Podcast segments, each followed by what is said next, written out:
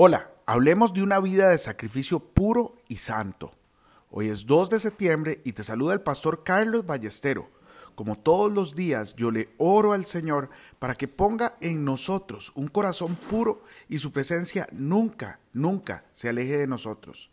En Juan 7:38 Jesús dijo, el que cree en mí, de su interior brotarán.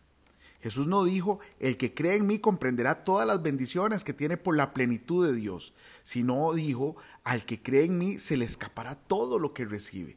La enseñanza de nuestro Señor siempre estuvo en contra de la realización personal. Su propósito no es el desarrollo del hombre, sino volverlo exactamente como Él es.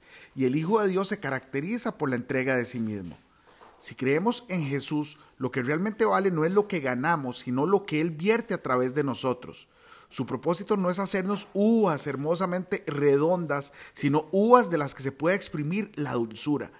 Nuestra vida espiritual no se puede medir por el éxito como lo hace el mundo, sino únicamente por lo que Dios derrama a través de nosotros, lo cual no podemos medir de ninguna manera.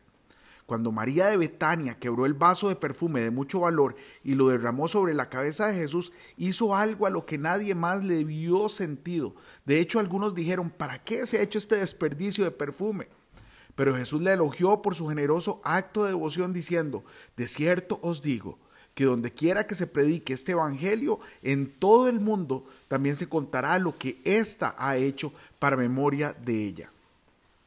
Nuestro Señor rebosa de gozo cuando ve que alguno de nosotros hace lo mismo que María, no vivir atado a una serie particular de normas, sino completamente sometido a Él. Dios derramó la vida de su Hijo para que el mundo sea salvo por Él. ¿Estamos dispuestos a dar nuestras vidas por Jesús? El que cree en mí, de su interior brotarán ríos de agua viva y centenares de vidas se refrescarán continuamente.